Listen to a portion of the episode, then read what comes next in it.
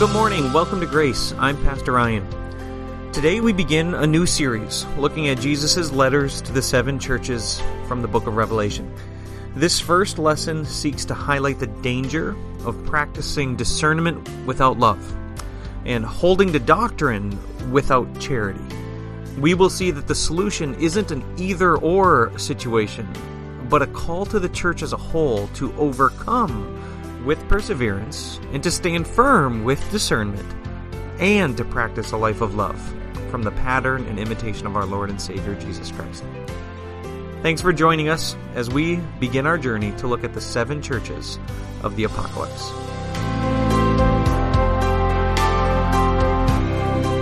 Uh, there is a battle that is being waged right now. Uh, if you heard this on the news, it might strike your attention that you would uh, listen to the broadcaster and find out, well, where, where is this battle taking place? Um, it may be a battle that you cannot see, but that doesn't diminish the severity of the reality of a battle that's being fought right now. It's an internal battle and it's an external battle. Uh, it's one that's fraught with danger. It's one that actually holds for many people uh, the decision of an eternity as to whether you live in community with God, in fellowship with Him, or estranged and in rebellion with God. I see this evidenced all the time in my little dog. All the time. I, for some reason, thought that it would be a, a, a, smart idea to take him outside with me. We live in the city in Iron Mountain. And I thought, I won't put him on the leash today. He'll follow me around. Surely he will. And I had a few chores to do outside, and uh, my dog's name is Tappy. And uh, as I was out there with him, repeatedly I would say, Come, stay away from there, and, and come back over by me. Uh, he has two very um, severe dangers in his life. One is internal and one is external. The external danger are any any vehicle on the road is a danger to my dog. You wouldn't even see it. You wouldn't even feel it if you were to hit my dog. He's that small. Uh, it would be uh, not unnoticeable. But that is a it's a very real external danger for him. The internal danger, I fear, has to do with his curiosity. Because as soon as he's off his leash, boy, he is so curious to just sniff everywhere he possibly can. And as soon as um, essentially he's out of my sight, I can hear his little chain dangling far off into the neighbor's yard where he doesn't belong. And then he means he has to cross the road to get back. I will shout to him, Come. I will offer him direction. I will say, I don't need to belabor this. Y'all get the point. My dog don't listen to me. This is, this is the problem. It's not for lack of trying, though, on my part. Um, I, our text today comes out of the book of Revelation, and um, one theme that we will see repeated every Sunday is a call from the Savior saying, He who has an ear, let him hear. And I think, I don't think my dog gets that message if I were to shout to him. He's got two ears, but he doesn't want to listen.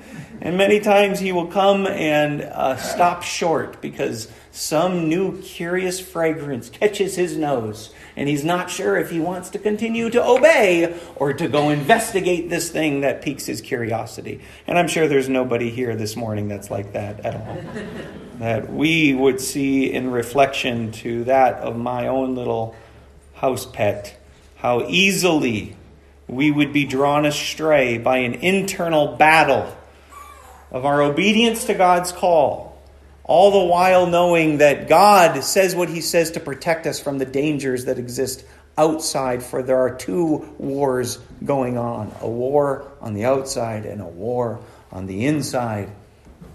We're, we're going to start a new series this morning. Um, I've entitled this message Perseverance, Discernment, and Love. And uh, the title of our series is looking at the seven churches of the apocalypse. Um, that's kind of a, I, I almost find it uh, shocking today how frequently that word is used. I don't know if you see it even in kind of popular media. Apocalyptic or apocalypse shows up all the time. Kind of the, seems to be the prevailing attitude. The world's ending. Um, I wouldn't doubt that there is, in fact, some truth to this as we discern the times that we're in as being uh, changing so very quickly. Uh, just to clear up maybe some confusion as to what the term apocalypse means, it's made up of uh, two Greek words the prefix apo, meaning um, un or away or the opposite of, and uh, uh, the verb to cover. So it, it literally means to uncover. That's what the word apocalypse means. It means to uncover. Can anyone think of another word? What's a synonym that you would use to, to uncover something? You would be doing what? Did I hear reveal? You expose. Yeah, re- re- reveal is a good word, which in fact is where we get the title of the last book in your Bible, Revelation, and it's that same idea of an uncovering of that which is hidden. And as we are here moving into the book of Revelation, there's a few things that we need to begin with. Um, in understanding it's written in a way that is largely symbolic. Many of the terms will be used to draw into the heart and mind of the reader a picture or, or an emotion of what's happening. Um, very infrequently will that be anything that is literalistically true, meaning a word for word um, um, truism of what we read on the page, for it's a figure of speech many times, and it takes the discerning Bible student um, time to look back into the position a culture and the history of the writer. There's a fancy word for that. It's called context. And so, what we're going to do as we work through uh, these passages for the next couple of weeks is we're going to do our best to pay attention to that historical context and understand it in the effort for which the writer intended the reader to understand. Um, you'll find that as we look to the book, there are seven very clear sections, seven short um, indictments, you might call them. Um, they're, they're not officially letters, though they do follow a certain form, but written to seven churches and a spirit that in, in, embodies each of those churches. And so, as we're here working towards starting with our first one, I want to invite you to turn with me to the book of Revelation. And I'm going to begin before chapter 2 just to set the groundwork. I'm going to, I'm going to try to avoid doing this every Sunday. This is the first Sunday we're starting this. So, just to kind of lay some foundations to build on, we're going to start in chapter 1. Page 1747 in the Pew Bibles. Uh, we're going to start here in verse 9.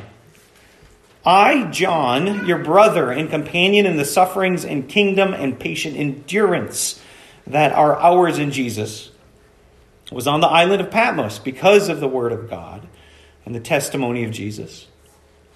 On the Lord's day, I was in the Spirit, and I heard behind me a loud voice like a trumpet, which said, Write on a scroll what you see and send it to the seven churches to Ephesus, Smyrna, Pergamum, Thyatira, Sardis, Philadelphia, and Laodicea. I turned around to see the voice that was speaking to me. And when I turned, I saw seven golden lampstands. And among the lampstands was someone like a son of man dressed in a robe reaching down to his feet and with a golden sash around his chest. His head and hair were white like wool, as white as snow, and his eyes were like blazing fire. His feet were like bronze, glowing in a furnace, and his voice was like the sound of rushing waters. In his hand, he held seven stars, and out of his mouth came a sharp double edged sword. His face was like the sun shining in all its brilliance. When I saw him, I fell at his feet as though dead. Then he placed his right hand on me and said, Do not be afraid. I am the first and the last. I am the living one. I was dead, and behold, I am alive forever and ever. Now, who is this? Very good. Good. We're all tracking here. He says, And I hold the keys to death and Hades. Write therefore what you have seen, what is now, and what will take place later. Now, we're not studying the whole book of Revelation here in this study, but that verse right there is a key that will unlock the rest of what's being said. So he's to write down what was, what is, and what will come. Uh, verse 20 The mystery of the seven stars that you saw in my right hand and of the seven golden lampstands is this. So here, here's an ex- explanatory note here. The seven stars are the angels of the seven churches, and the seven lampstands are the seven churches. All right, so here's our picture. John in the Spirit hears a voice, says, Write to these seven churches. He turns to look to see the voice. He sees a picture of Jesus. picture filled with so much symbolism as to the color of his hair, what his eyes and his face look like, the sword coming out of his mouth. We're not looking at that so much this morning, but I do want us to pay attention to what Jesus unveils here as the mystery. He says, as he looks at him, he's surrounded by seven lamps, stands with candles, if you will, that are shining brightly. Those are representative of these seven churches. Uh, you, you got to make sure we get the picture.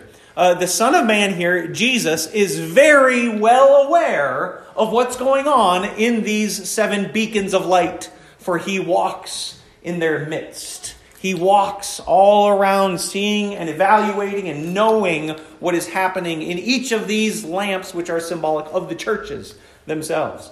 Uh, additionally, we see in his hand are these seven stars, which are representative of these angels that belong to these churches. Now, these aren't these aren't guardian angels, and commentators are almost in unanimous agreement on this that they represent the spirit of the church. And so that gets us into chapter 2, where the very first line that we read is To the angel of the church in Ephesus, write. And so the, the message here, the letter that we're going to study this morning, is one that is written to the spirit that presides in the church. Wouldn't that be something if you got a letter directly from Jesus? You, anybody get those from uh, from Dish or Spectrum? You ever get those in, in the mail? Right, limited time only bundle. Your uh, what? we get a lot of those, right? Go right into the trash. What if you found one and you saw the return address just said Jesus?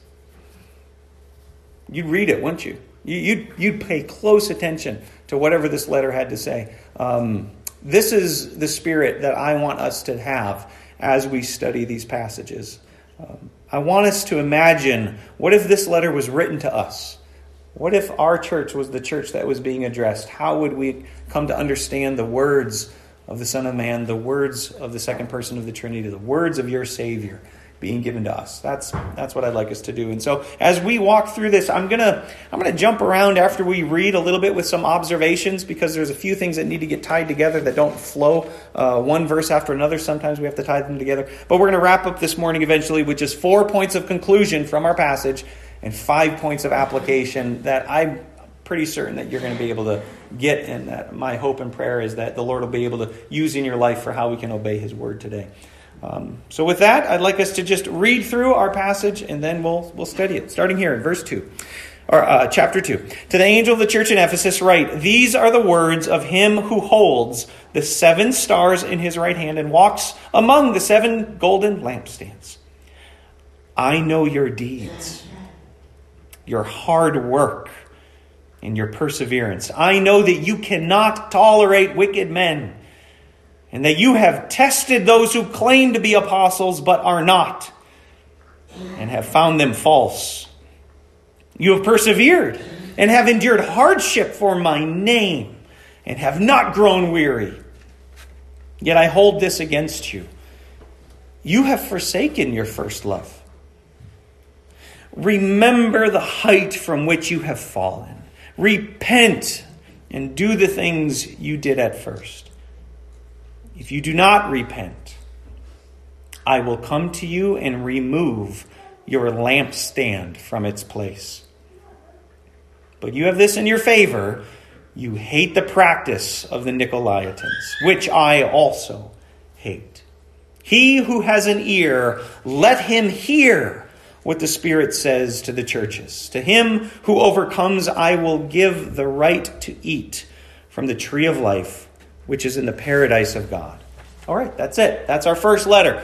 Uh, let's see if we can work through some observations and get our bearings for what's being said here. The first is it, it's uh, addressed to the church in Ephesus. I'd like to share with you a little bit of background here that you and I would come to understand better what's going on in Ephesus. Ephesus really wasn't the capital city of its region, but it was treated as such uh, because it was the crossroads. It was a convergence of three great trade routes. And so, one of the very first things that you will see in Ephesus is that it had a high degree of uh, or com- commerce. Um, it was a place for, for buying and trading. It, Uh, was a free city.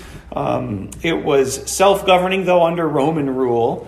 It, um, it was called the Vanity Fair of the ancient world. So you could, if you wanted to buy or trade or sell, this was the place to be. You wanted to be in Ephesus. Uh, additionally, it was part of the kingdom of Pergamum. Uh, this kingdom was pretty large, in fact, ho- holding about a quarter of a million people. And so you'll see a large population in Ephesus as well. Um, uh, some estimates would uh, place it close to current day Grand Rapids. If you've ever been uh, to, to the city, I checked population numbers.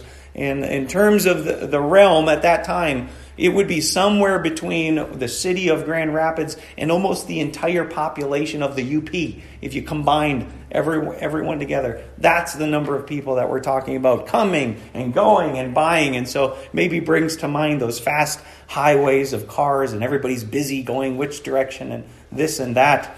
Uh, that would have been the attitude here in Ephesus. Uh, but the prevailing feature in Ephesus was one of the seven ancient wonders of the world. It was the temple uh, of Artemis. Artemis being the, the Greek name for the fertility goddess of nature.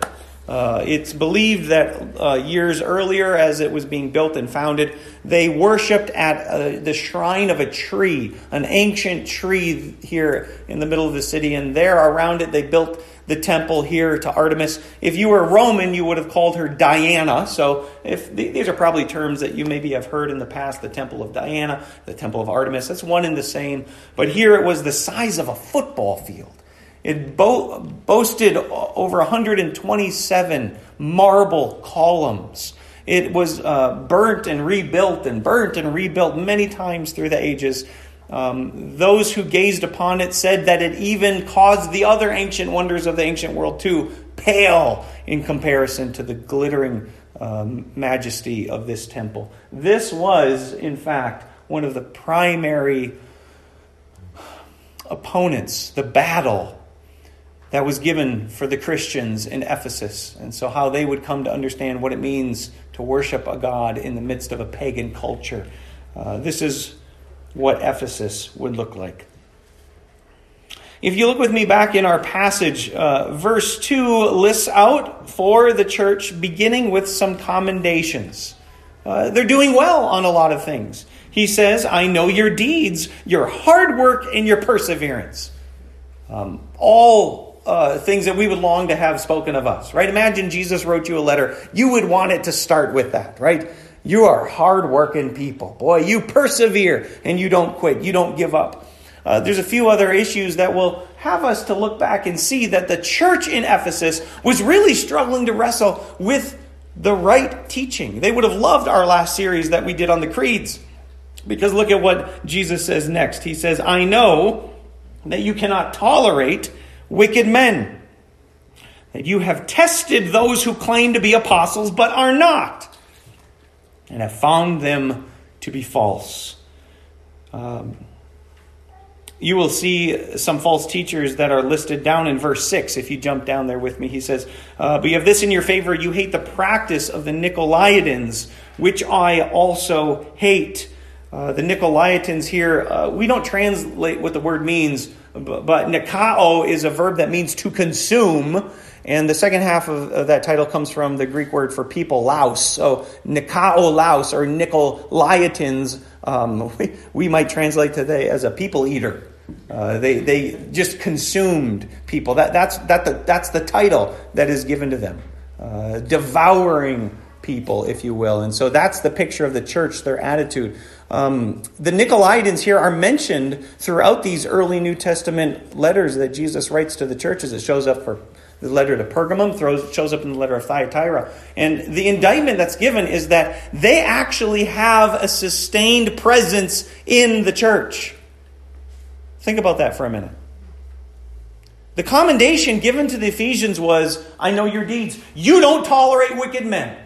If someone claims to be an apostle, hey, I got the word of God, you need to listen to me. The Ephesians were like, all right, time out. Let's make sure that you do. Uh, what is it? What is it you're trying to convince us of? And we're going to test it to make sure that it's true. Very much like the Bereans were. Whatever's being said, they're going to evaluate to see if it's right. And the Ephesians here are noted by Jesus, lauded and praised to say, when I take a look and I walk around your lampstand, here's what I see. You don't tolerate wickedness. You show false teachers to be false. You show false teachings to be false. And yet, there still is within the church some who are practicing things that ought not be. Commentators to help us understand who these people eaters are, these the practice of the Nicolaitans. They say that they are those who have embraced an element of Gnosticism. It's this idea that the body here is inconsequential, and so freedom within the Christian life means live any way you want. And in their liberty, these Nicolaitans have have taught and uh, uh, held to this idea uh, that God does not hold standards against how you want to treat your body, and you have liberty to live and act and treat the body in any way that you would like. That was happening in the church. That was yet to be condemned. And yet Jesus says, I know you hate that. I know that you don't want that to be part of your fellowship. I know that you know that doesn't belong as part of your fellowship. I want to make sure you recognize one thing. Jesus does not say, verse 6, look back there with me, he does not say, you hate the Nicolaitans. What, what does he say? You hate the you hate the practices of them. Make sure that we're we're clear on this. Um, much like our children's message, there's no good putting dots on them. Jesus doesn't hate them. Jesus loves them. Jesus loves these people but he knows that what they're practicing needs to be hated. Uh, we today sometimes refer to this as love the sinner but hate the. Have you heard that before? Right? Um, I think this is a clear example where you can see that even from the lips of Jesus. That the practices are what we condemn, it's not the people. We want to save the people, but we want to reject that wrong uh, living the behavior that's being brought into the fellowship there in Ephesus. Now, this should not be anything that catches the Ephesians off guard. They, they, should, they, in fact, they were warned by the Apostle Paul on this. In fact, if you were to go back to Acts chapter 20, the Apostle Paul, excuse me, he had, he had strived and lived with the Ephesians for three years, teaching them day and night, but now he's leaving. The Apostle Paul is going on uh, further into his missionary journeys, and so he gathers the elders in Ephesus around him. Here's what he says He says, I know that after I leave, savage wolves will come in among you and will not spare the flock. Where do the wolves come from? Inside or outside? Is there a battle outside, folks? Church, is there danger outside? Absolutely. Uh, here's Paul's warning. I know this is going to happen, but look how he continues. Even from your own number, men will arise to distort the truth in order to draw away disciples after them. Where is that coming from? Inside or outside? Inside. It's coming from inside. There's a battle that's being waged inside and outside. He says, therefore, be on your guard. Remember, for three years I never stopped warning each of you night and day with tears. This is not any new information for them. Um, the issue here with the Nicolaitans is that of compromise, trying to take the truths of God and the societal requirements of their culture and say, look, can't we all get along? Can't we all get along? And there are just certain restrictions that I think the church is too strict on, and we're going to use a word that's a very dangerous word compromise. We're just going to compromise our beliefs and, and uh, live and let live, essentially, within the church.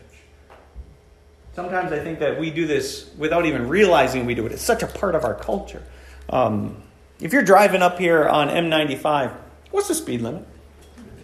Yeah, who, who, who drives 55? Raise your hand. You're in church right now. Here's the thing I've noticed uh, cars like to go 60 or more, um, and they will tell me if they want to go more. Um, uh, but then, if they spot a trooper on the side of the road, guess what they all do? they don't speed up.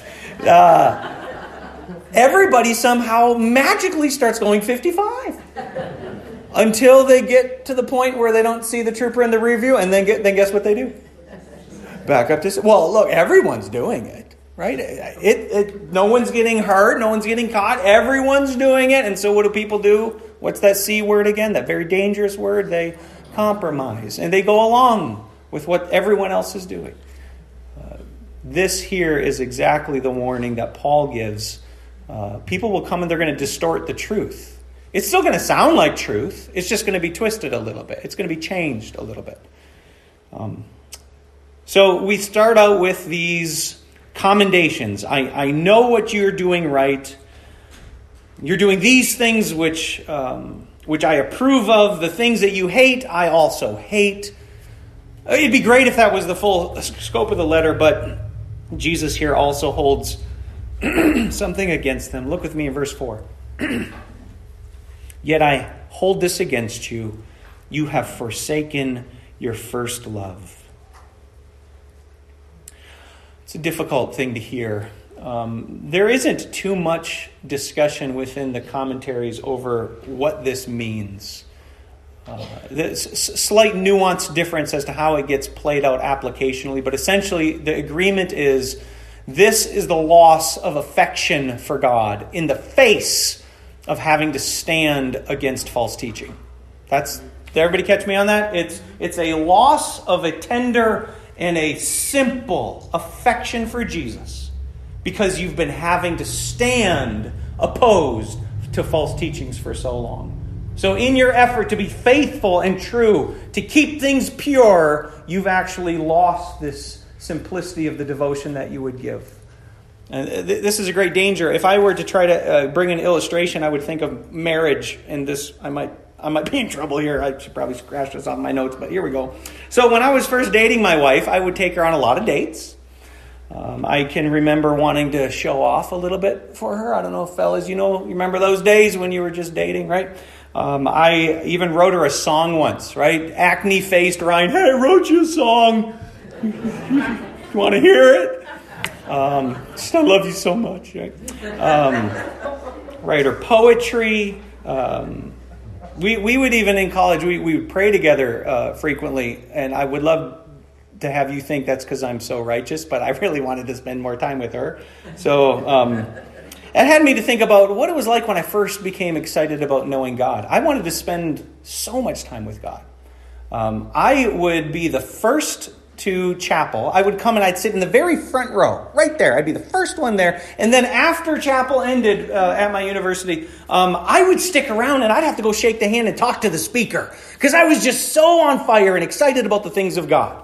Um, I would find in my free time, I'd have my Bible out and I'd be underlining and circling, and it'd be coming to life in front of me. Um, I would find uh, throughout the week inspiration of, uh, of songs or movements that I would get behind the piano, and I would write songs to God about His love and His faithfulness and His promises. And I would pray to Him throughout my day. Well, in the same way that um, after you've been married a little while, um, sometimes things don't always look the way they did when they first started. Now I'll make comments to my wife, Why didn't you make the bed this morning? And um, instead of cooking and, and, preparing this great meal of time together, we just, uh, let's just eat some chips, right? Because we're tired. And she very kindly will let me know whenever she's still leaving the house because she's so much better at this than I am. She'll say, "Honey, I'm leaving," and I'll be like, "Oh, you're still here! Didn't even know you were still here." Um, and sometimes the way it is with God, I wonder if I still seek to give God my best. Uh, I, I wonder if I maybe have lost my first love of that time I would spend in His Word by somehow thinking I'm accomplishing devotion to Christ, reading a little app on my phone with two sentences for a devotional while I'm sitting on the toilet. I don't think that works the same way in God's eyes as it once did. It seems like this is this is different now. Or maybe when I'm binge watching whatever might be on Netflix, imagining that God were sitting right there and I would look across and say, Oh, you're still here?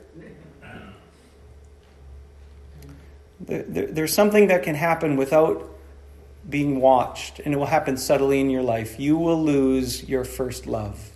And you will find the more that you have to live in a world that's opposed to the things of God, you will exchange the simplicity of heartfelt devotion for this idea that you have to remain faithful, you have to remain strong. My, my challenge as we're going to work to application is that it's not an either or, and I don't want to get ahead of myself here. It's not an either or. I want my ultimate call and challenge is that we would recoup both of these in our lives. Um, however, I want you to see before I can move on to that that the place where a love for God, yeah, everybody still with me here? You with me? A place where a love for God is most manifest is in a love for others. Everybody with me on that? If you want to understand what a love for God looks like, and if you feel like, I wonder if I were to kind of give them a metric report card over my own spiritual walk, you could do that by asking an example well, how much does your love for others look like? Here's Jesus' words. You remember this from John 13. He says, uh, By this everyone will know that you're my disciples if you not do your devotional. Not check some box that, oh, I went to church on Sunday. It's a love for others that manifests a true love and devotion for God. Or this one from 1 John. He says, If anybody says, I love God, and yet he hates his brother, he's a liar. For anyone who does not love his brother whom he has seen cannot love God whom he has not seen.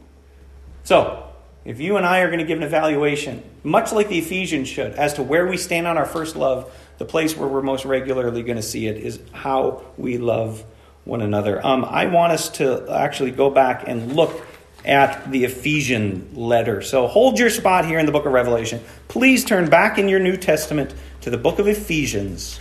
And I want you to see how very well the Ephesians did at love. They weren't simply good at it, they were great at it. Ephesians chapter 1. Page 1664 in the Pew Bibles. Just, just a real quick uh, two verses here. Chapter 1. And, um, everybody with me? If you found it, say amen. amen. All right. If you're still looking, say, Lord, help me. Nobody. All right. Here we go. All right. Ephesians 1, verse six, uh, 15. Look with me in verse 15 and 16. For this reason, Paul says, ever since I heard about your faith in the Lord Jesus and your love for all the saints. Check that out. What was the reputation of the Ephesian church? Faith in who? Faith in Jesus and love for who? Yeah, you knew about this church. As you're going through what, what is now present day Turkey, as you're on these trade routes, as you're hearing stories, you're hearing about this, these people who gather together in Ephesus. Oh, ain't that where the temple to Artemis is? Yeah, they don't go there. They worship the risen Savior Jesus, and you'll know it because they love everybody. They're overflowing with love. He says in verse 16, I have not stopped giving thanks for you, remembering you in all my prayers. the Apostle Paul's response to understanding a church that just exudes love is thankfulness. But I want you to fast forward in his letter here to chapter 5, because I want you to see Paul once more giving the warning of false teachers and false teaching that is going to creep into the church. Go to Ephesians chapter 5. We'll just start here in verse 1.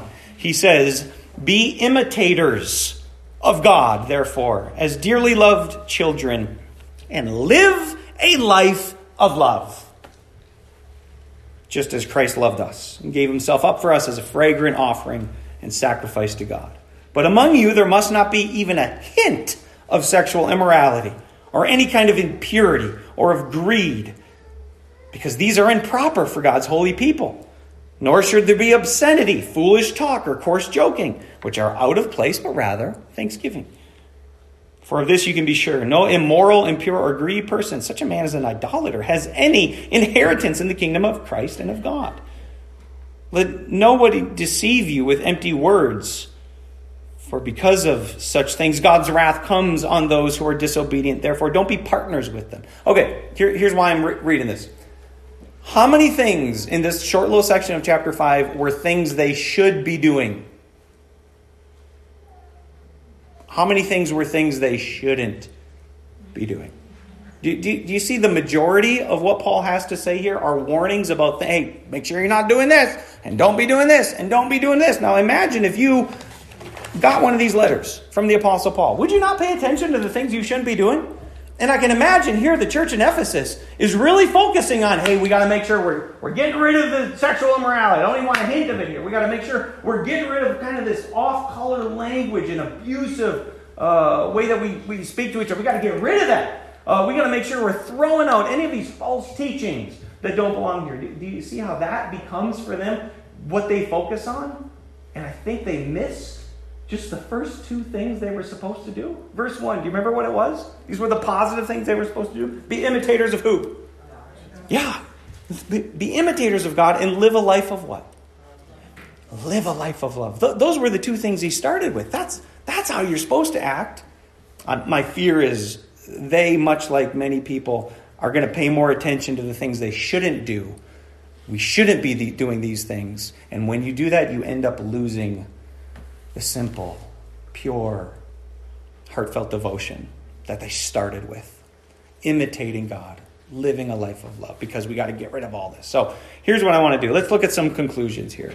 As we look at this letter, what can we take away? Number one, your church will encounter false teachings from outside and from inside. Uh, if, if there's something that we can say is true as we learn to listen to the Spirit. Who has ears this morning? Anyone have ears? Then listen to what the Spirit is saying to the churches. Because if this were written to us, the warning is false teachers and false teaching. It's outside and it's it's inside. All right? So that's number 1. It's going to show up. Second conclusion is this. You must be intolerant of false teachers and false teachings.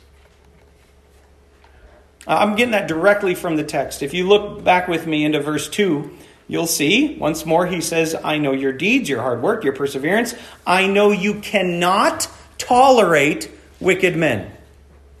Now, what's the word that means that you don't tolerate something?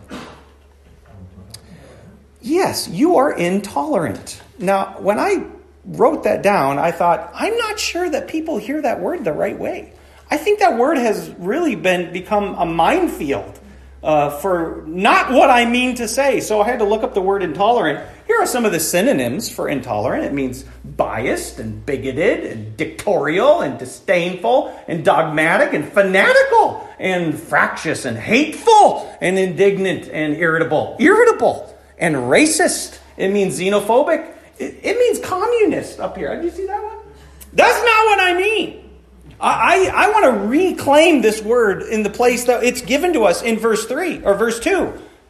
The Ephesian church doesn't tolerate that type of false teaching. And so they're intolerant to it. So let me give you a couple examples that I would imagine you also are intolerant to. Let's say there's somebody that is allergic to uh, gluten. That's called having celiac disease, right? Uh, they are intolerant to what? Wheat products, right? Are they racist to wheat products? Are they bigoted? No, we would understand that. No, this is a proper use, that they're intolerant to it. Um, how about uh, if you walked in on your uh, child or a grandchild having a, a, a, show on television just laden with profanity, just cursing like the day is long? Are you, are you going to tolerate that? Oh, you intolerant Christians. You're so communist.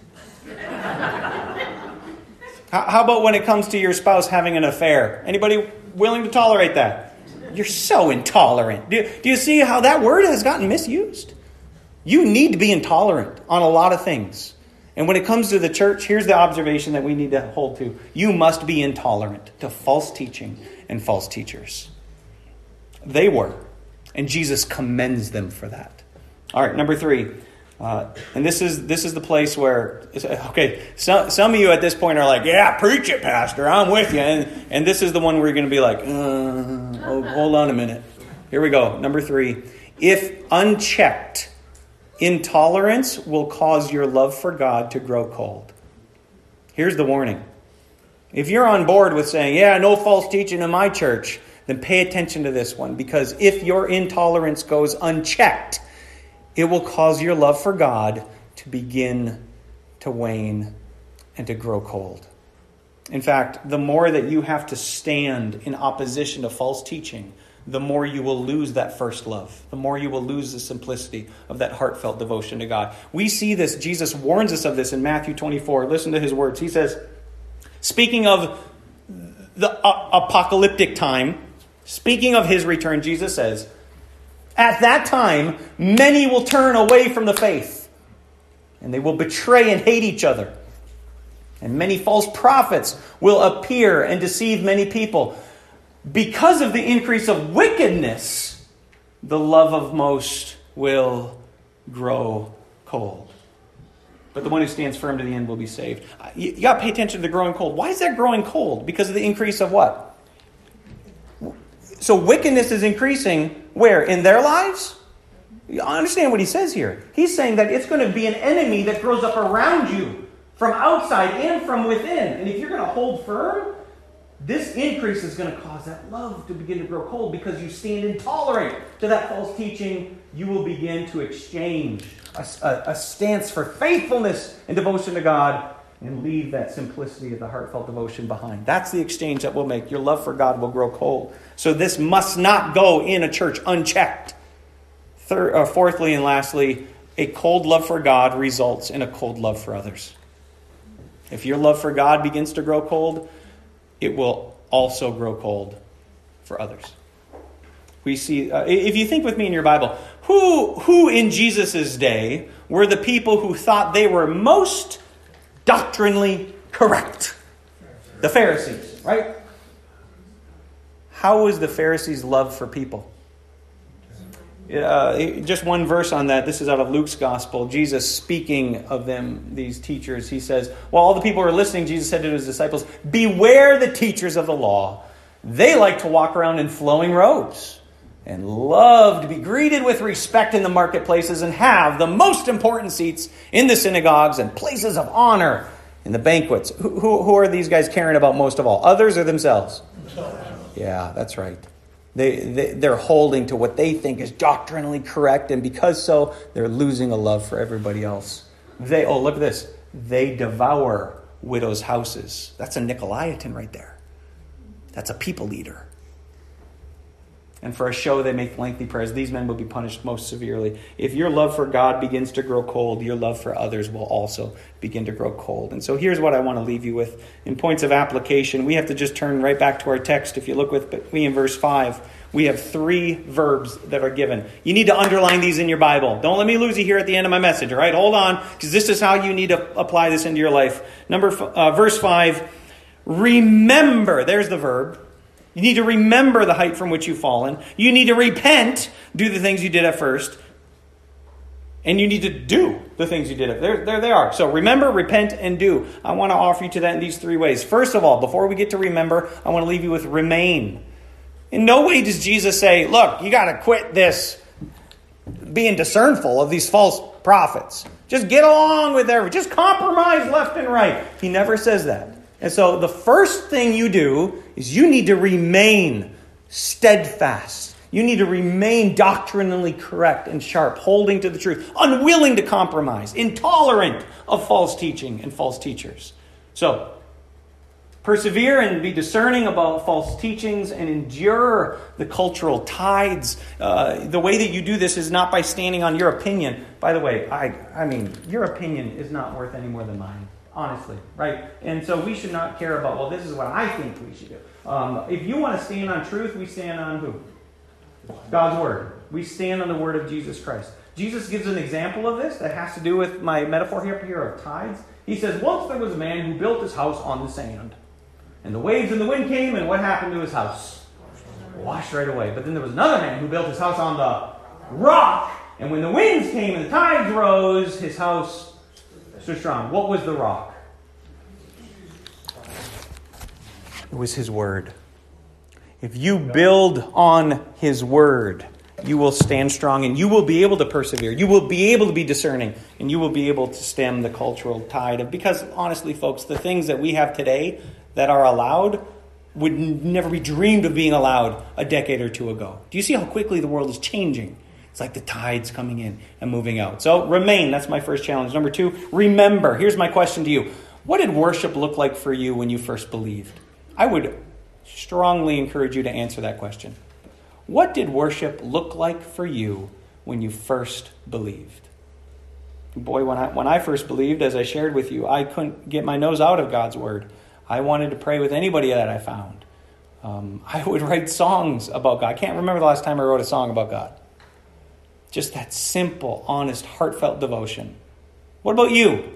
You got to answer this question. Otherwise, you're not obeying the command of verse 4 and 5, which is remember. Go back in your mind. Think through what did that look like? What did that feel like just to be excited about Jesus? To have a love to share with everybody that I came across. Number one, remain. Number two, remember. Number three, repent. The word here is a Greek word, metanoia. Um, means a change of your mind. Comes from the root nous, your, your mind. It's, it has to do with what's between your ears. And it says, no, I need to go back. I need to turn. I need to change. I need to make a decision to embrace that first love once more. Number four, return. So this is my this is my word for the, the do command. Remember, repent, and do. I'm calling it return. So, in this command, it's not an either or. It's not a, hey, compromise and just get along with everybody, just love everybody. Nope. Add to your discernment by showing your love for God by, do you remember what he said in Ephesians 5? What were the two things you should do? Imitate God and live a life of. So don't don't divorce yourself from being discerning. Don't divorce yourself from saying, no, this is what God desires to see as true teachings. Keep those things, but then add back into your life a love for all people and an imitation of loving others the way Jesus would love. Lastly, I have received because we have to end in verse 7 with these words He who has an ear, let him hear uh, look, at, look at the passage with me. Verse 7 He who has an ear, let him hear what the Spirit says to the. What's that word? It doesn't say church. We, we might suspect if this was a letter written just to the Ephesians, it should say, hey, if you got an ear, make sure you listen to what we said to the church. It says, listen to what he says to all of the churches. This is why this message means something to you today. This is why we have to Really listen. If you have ears, don't be like my dog. Don't be drawn away after your own curiosities and desires. Ooh, what's this like? Listen to the voice that's being called out to you. Don't lose your first love. Don't compromise. Make sure that you imitate God. Live a life of love. For there's a battle that's happening within, and there's a battle happening without. Let's pray.